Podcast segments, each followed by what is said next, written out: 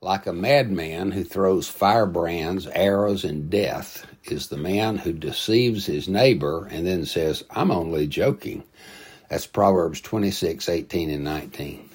Practical jokes can be fun and funny, but not always. If they humiliate, embarrass, or injure a person's body or dignity, they are not funny. They're wrong.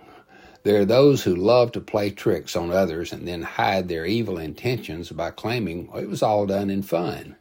I know people who have sustained lifelong physical injuries and lifelong emotional injuries by someone, quote, playing a trick on them.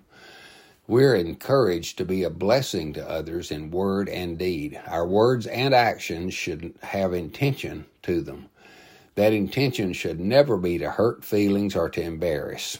Oh, it's fine to laugh with someone who is laughing at themselves, but it's not fun to laugh at someone when they don't see the humor in it.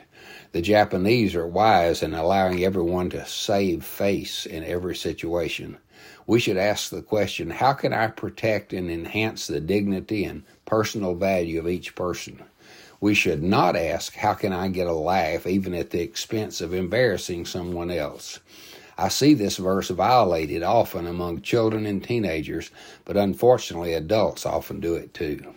Father, help us be more determined to help others be edified than to get a laugh at their expense. Amen.